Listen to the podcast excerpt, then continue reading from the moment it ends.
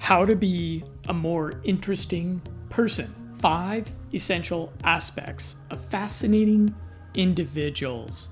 Hey, this is Jonathan Roseland with Limitless Mindset, and this podcast is gonna dive into one of my old school articles, kind of a, a social dynamics meta analysis, if you will. So, you're gonna wanna check out the article itself over on limitlessmindset.com, linked below wherever you're listening to this, as I've got kind of some cool photos and imagery to go along with it. Let's dive in. If your objective is to become an interesting conversationalist, which is what I have been accused of being uh, innumerable times, if that's your objective, tricks and techniques will only get you so far. At some point, you actually need to choose to become a more interesting person. And we're still early in the new year. We're still relatively early in the new decade. So, becoming a more interesting person, I would uh, challenge you to make that a resolution. I'll be the first to admit that being an interesting person is just about as subjective and generalized description you can make about a person. It's like saying someone is smart. Well, uh, there's a lot of different forms of intelligence. Remember, Einstein didn't even know how many feet were in a mile. That would be 500, 200, 5,280, I believe. I believe, correct me if I'm wrong about that. 5,280. One time I was having dinner with some Europeans and they were making fun of these the silly measurements that us Americans have for things. And they were like how much is a mile? And I said 5280 feet. And they just cracked up. They thought that was hilarious. So you're welcome to steal that joke from me when you find yourself surrounded by uh, people using the metric system. In this article, I'm going to quantify the concept of being an interesting person into five distinct aspects, which are knowledge acquisition, social outliers, raconteurism, and yes, raconteurism is an invented word. Interesting people invent words, okay? Communication style, work, and the entrepreneurial spirit if you can focus a little bit of time and effort on just one of these aspects, it will noticeably increase how interesting you are perceived to be and the attention that people show you.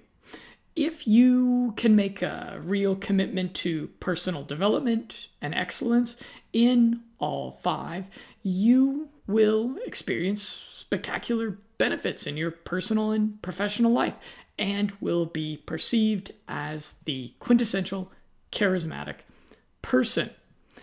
In this article, I'll refer to the perceived quality of being interesting as a person's interest quotient.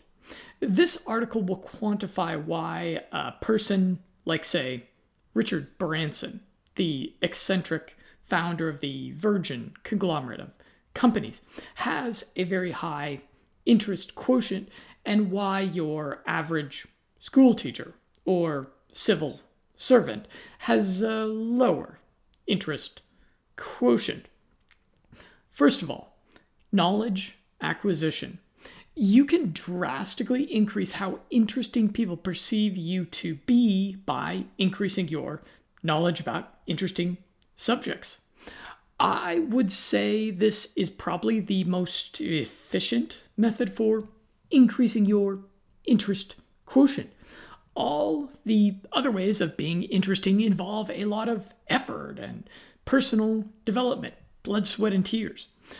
Increasing your knowledge involves an investment of just a few short hours a week.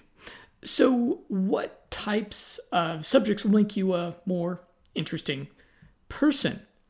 I would say, first and foremost, subjects that you are passionate about and naturally interested in. A close second is subjects that are specialized and not general knowledge. This goes to the universal supply and demand principle. Almost any American man is an expert on the subject of football.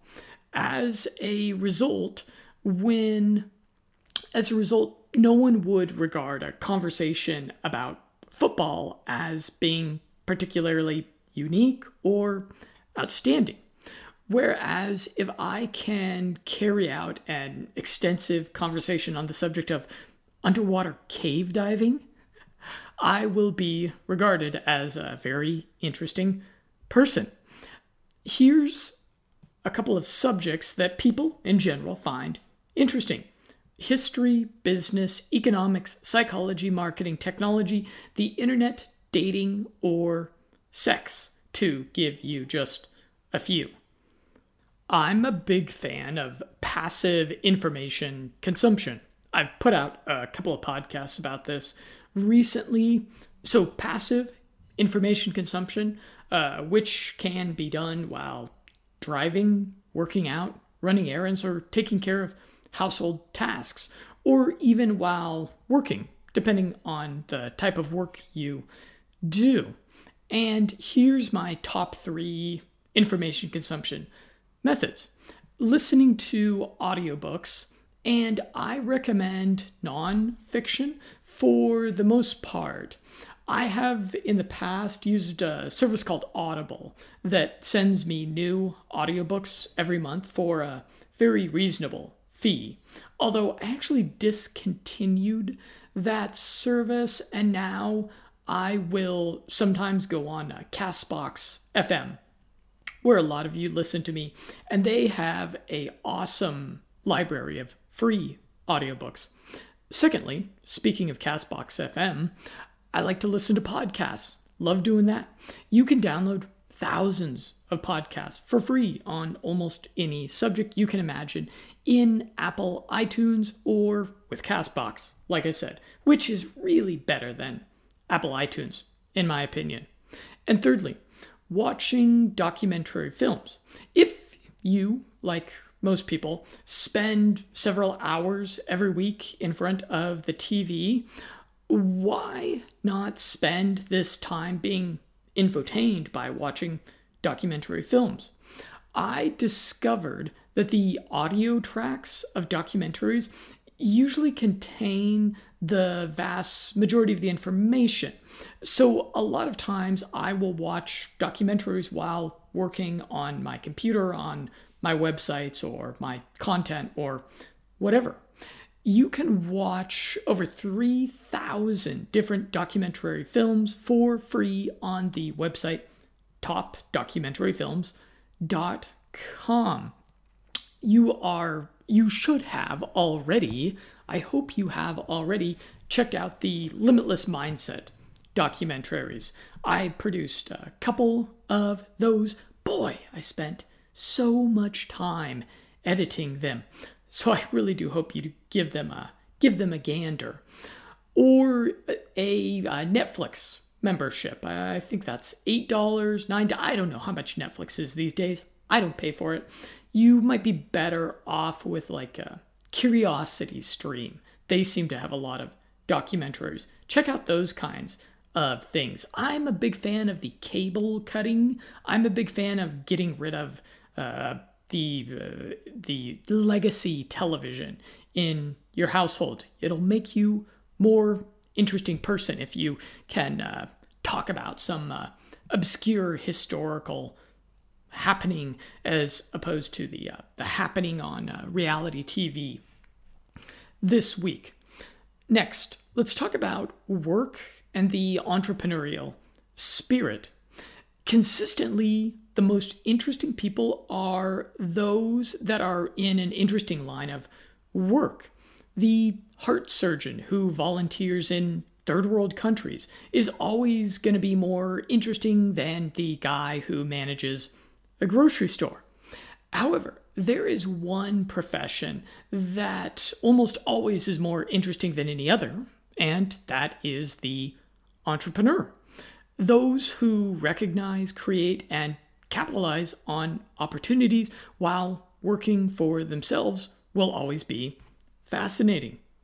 Now, the risks of starting one's own business are not for everyone. There are some ways that you can adopt the entrepreneurial spirit. Whether you are on the path towards becoming an entrepreneur or firmly committed to a nine to five job. First, start something unique. The core tenet of entrepreneurship is starting something unique, doing something in a different way than it's been done before. Secondly, doing something crazy That's right. Pick one crazy thing you always wanted to do but never did because people told you it wasn't a good idea or you didn't have it all planned out. Do that thing. Don't wait for the right circumstances to align. Just start doing it now. Why not, right? You only live once. Thirdly, personal branding. The most interesting entrepreneurs are the rock stars of their particular fields. They build up a personal brand around themselves. And then, fourthly, fail forward. Failure is an inevitable part of our lives. Entrepreneurs typically actually believe that failure is an integral part of the success, success process. Next, raconteurism, to use that great invented word. A raconteur is a person who is skilled in the art of storytelling. From the cradle to the grave, we all love a good story. Yet, for some reason, our society, once we reach adulthood, uh, the majority of conversations are occupied with small talk, work, and verbal autofellatio.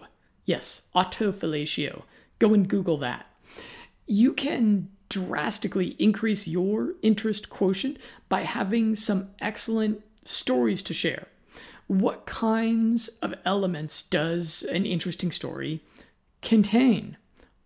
Money and business, adventure or danger, travel, psychology, ego and personality, disaster or failure, alcohol and social situations, and of course, sex. If you have interesting stories of your own, that's best. But if you don't, you can borrow these stories of others. For example, every night uh, when we go to bed, my wife asks me to tell her a story. Every night she wants a story. And I quickly ran out of all of my own great stories and moved on to my uh, my my less exciting personal stories. But she wanted more stories. She wants a new one every night. So what I started doing was listening to uh, podcasts and YouTube channels where people would. Uh, I'm not sure what it, what is the name of this genre. I will link to this, but there's this genre you can find on YouTube of uh, kind of scary stories or weird stories, dangerous stories that happen to people. I think a lot of it comes from Reddit. Probably some of them are fake, but it gives me all the ammunition I need to, to give her a, a great story every night. I will link to those uh, resources in the article below wherever you're listening to this. And I also have embedded a video I did, a off the cuff vlog that I did in Barcelona where I tell the whole story of the time that I was deported from Colombia. If you want an example of good storytelling, go check out that video. It's embedded, it's waiting for you there. Next, let's talk about social outliers. And I've got a funny graphic to go along with this. The other weekend, I met a very interesting guy. He didn't have a particularly interesting job, stories, or knowledge that he shared while we were hanging out. What he did have was a distinctive British accent and a very unique watch. Do you remember the last time you met a small person? I bet they seemed more interesting to you. These two examples are both have uh, qualities that make them social outliers. In a lot of ways, they are very average people, except for a glaringly obvious characteristic that makes them stand out. So think of that one or two unique quality you have and figure out a way to let everyone you know about it. Next, finally, in fact, is communication style. Communication style has a lot to do with how interesting people perceive you to be. This is the fake it till you make it part of being more interesting. Mastering the art slash science of communication is an excellent subject to study especially now that you've uh, listened to this and are going to be a uh, an aspirational knowledge acquisition junkie. I hope, at least. So, communication style is things like your tonality, your speaking pace, your listening ability, and how you are mirroring your partners, the way you present yourself. All of that good stuff.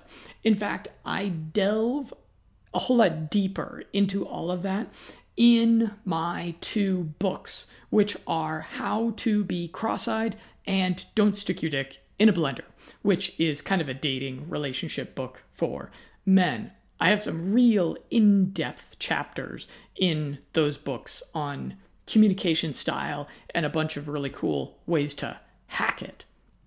So I do hope you check that out.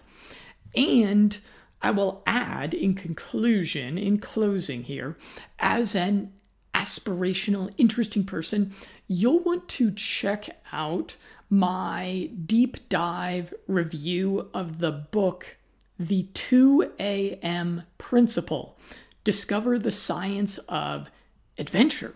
And this was a book that was a blast to read. It's a, this was a really fun book where there's a some sort of social interaction researcher guy. He's actually an academic, but he's an academic with a crazy life and he's got a whole formula for adventure in the book. Actually, this book was kind of kind of pricey. So maybe you just want to check out my book review of it. That's my take on how to be a more interesting person. I hope that all the interesting people out there listening to this drop me a line, drop me a message, a comment on social media or wherever wherever letting me know what uh what makes you fascinating. I'm Jonathan with Limitless Mindset. Looking forward to a continued conversation with you.